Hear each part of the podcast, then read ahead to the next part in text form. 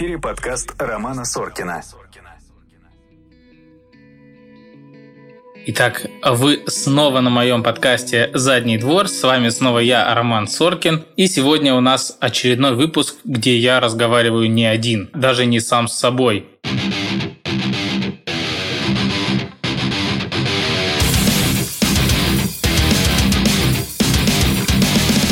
Сегодня у меня есть гость, это великолепная Аня, психолог. Немножко про себя расскажи, а я потом скажу, о чем мы с тобой поговорим. Всем привет, меня зовут Аня Якушенко, я клинический психолог и руководитель Центра «Психология по-человечески» и автор психообразовательного блога.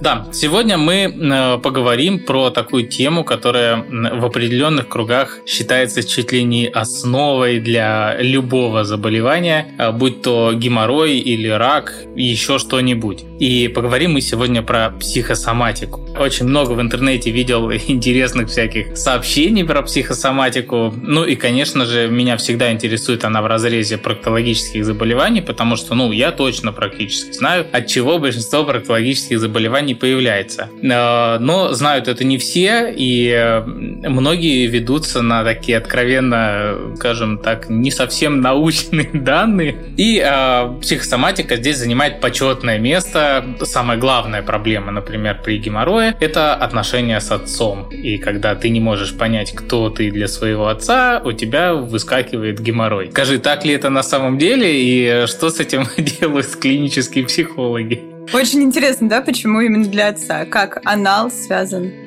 ну, с отчеством? Не знаю так вот.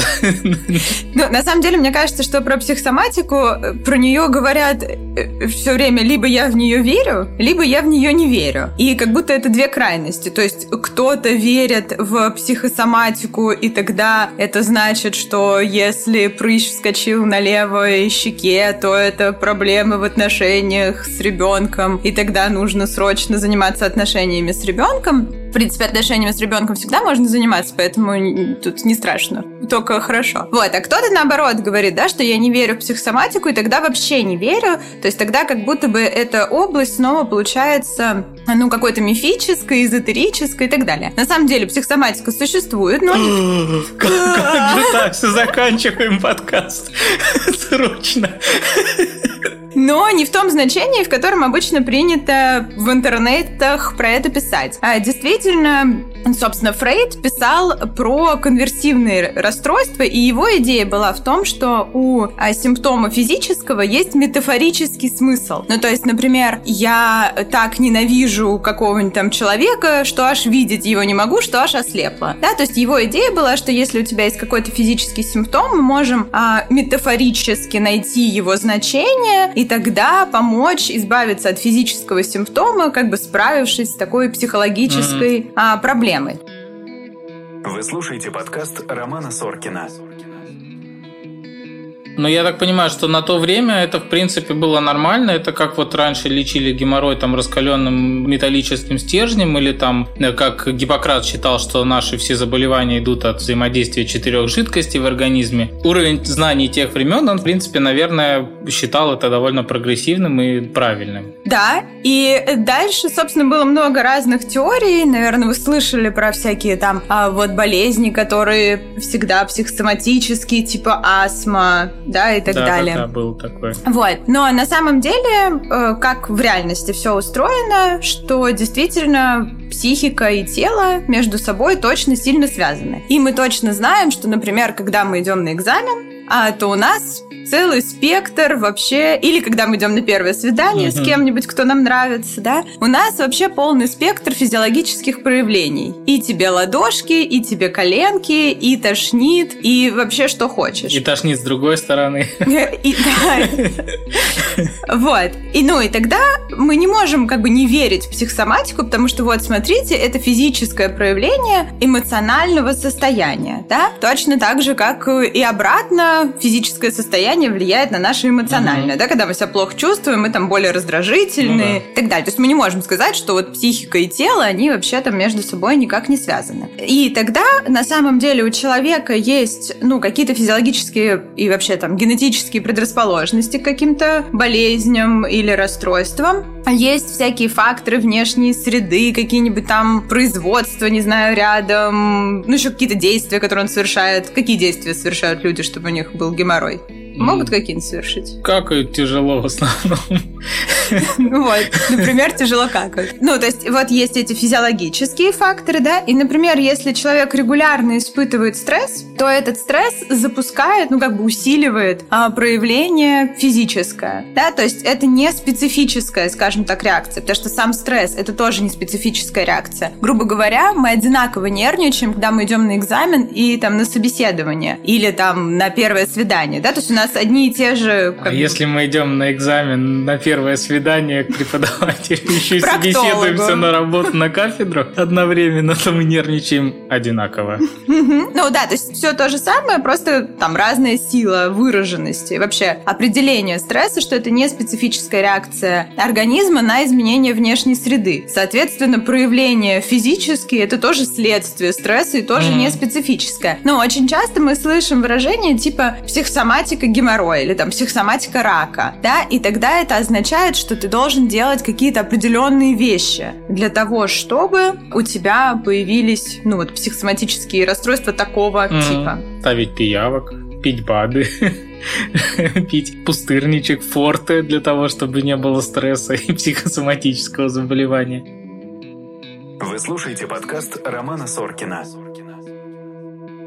Ну вот на самом деле даже в проктологии есть данные, например, о том, что анальные трещины э, могут быть вызваны какими-то выраженными стрессами, потому что на фоне стресса может формироваться спазм сфинктера внутреннего, это гладкая мышца, которой мы, в принципе, управлять головой-то своей не можем. И на фоне этого спазма еще хуже становится кровообращение, и при даже нормальном стуле могут возникать различные надрывы, которые из-за того, что кровообращение снижено, они, собственно, могут не заживать. Наверное, это можно отнести к психосоматике проктологических заболеваний. Но, э, наверное, это все, что может вызывать э, вот именно выраженный стресс в попе. Поскольку подкаст у нас все-таки проктологический, как отсюда не, не, не уйти. Не вылезем из попы. Да, не вылезем из попы, поэтому поговорим про попу тоже. Потому что все остальные заболевания, они э, обусловлены четкими какими-то э, факторами. Да? Если это у нас парапроктит, это гнойник в области заднего прохода, соответственно, он обусловлен инфекцией, закупоркой железы. Ну, тут как бы ты как не нервничай, у тебя она не закупорится сама по себе. Ну, это невозможно. И также с геморроем, да, несмотря на то, что до конца сейчас неизвестно, чем вызвано, именно чем, что приводит к развитию геморроя. Но есть определенные теории, и среди них почему-то э, психосоматики не фигурирует во всем мире. Поэтому, э, если вам вас беспокоит геморрой, то в первую очередь вам надо, конечно, сходить к проктологу. Ну и э, психологу вам тоже нужно сходить, потому что наверняка у каждого человека, наверное, есть какие-то проблемы. Не обязательно они связаны с геморроем, но что порешать э, грамотный психолог найдет всегда. Это как есть такая присказка, что нет здоровых людей, есть недообследованные. В эфире подкаст Романа Соркина.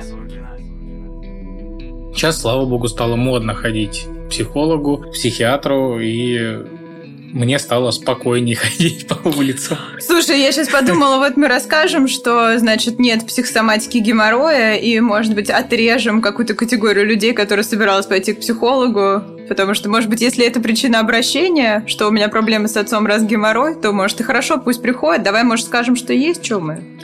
А если вы собирались ходить к психологу, потому что у вас психосоматика геморрой, идите. Но к проктологу тоже идите, потому что там психосоматика по-другому решается. В основном хирургически. Ну или нет. Зависит от того, когда вы придете. Чем дольше вы налаживаете отношения с отцом, пытаясь справиться с геморроем, тем сложнее мне будет потом налаживать отношения с вашим геморроем.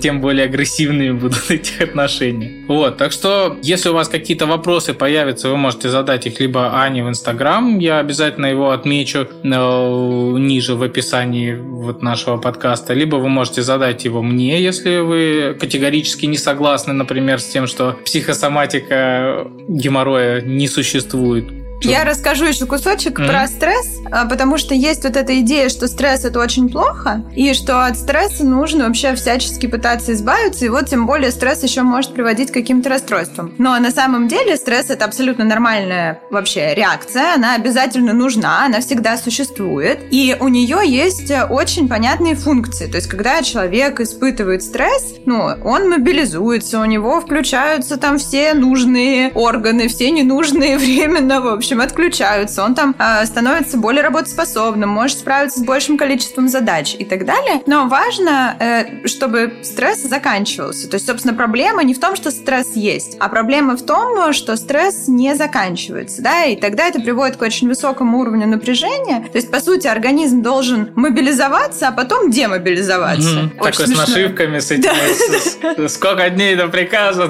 все дела. И если эта демобилизация из раза в раз не происходит и не происходит, да, то тогда организм, по сути, начинает, э, ну, метафорически выражаясь, говорить нам, чувак, ты делаешь что-то не так, давай-ка срочно прекращай. Завязывай. Завязывай, да. Ну, и сначала это может проявляться в каких-то там психологических э, штуках. Ну, например, там человек становится более раздражительный, начинает тормозить, ошибаться, тупить и так далее. Но постепенно, если ничего с этим хозяин мозга не делает, да, то тогда могут подключаться как будто и другие там части Мгм. тела. И у меня есть смешная история а, про психосоматику личная, скажем так. Я ее расскажу. Я работала сначала в одном отделении в больнице, а потом в другом. И в этом втором отделении а, там была очень напряженная работа, очень много было пациентов, мы там вообще бесконечно работали, в стиле ты выбираешь, сегодня ты пообедаешь или, Мгм. или сходишь в туалет, ну, в общем. Вот.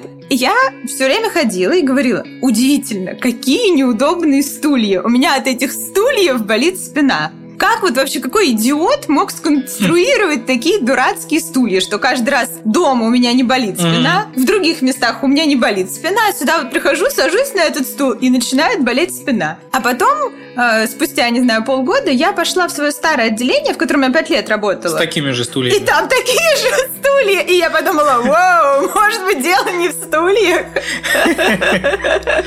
Да, да, так бывает тоже. Ну, я так понимаю, что в основном, в принципе, если человек долго нервничает, у него начинает тахикардия, там все дела, если у него уже есть какие-то проблемы, например, с ритмом, это может вызвать там аритмию какую-то и вплоть до летального исхода, да, и тогда можно сказать, что человек умер от психосоматики. Ну, наверное, да, глобально. Хотя умер-то он не от этого. То есть, в целом, наверное, те, кто топит за психосоматику, в чем-то они правы. Но у них, э, как и у всех альтернативных, э, скажем так, направлений медицины, немножко нарушены вот эти причинно-следственные связи, и они берут какой-то один кусок, э, вырывают его из контекста и начинают его активно развивать, активно на него давить, насаживая как бусинки какие-то свои видения, свои понимания психосоматики. Очень часто эти люди не имеют отношения ни к психологам, ни к врачам, а это вот какая-то домохозяйка, которая раньше была там токарем третьего разряда, и вот она сидит и думает, так, что-то надо придумать. Где-то я читала, что пиявки помогают стать более умным.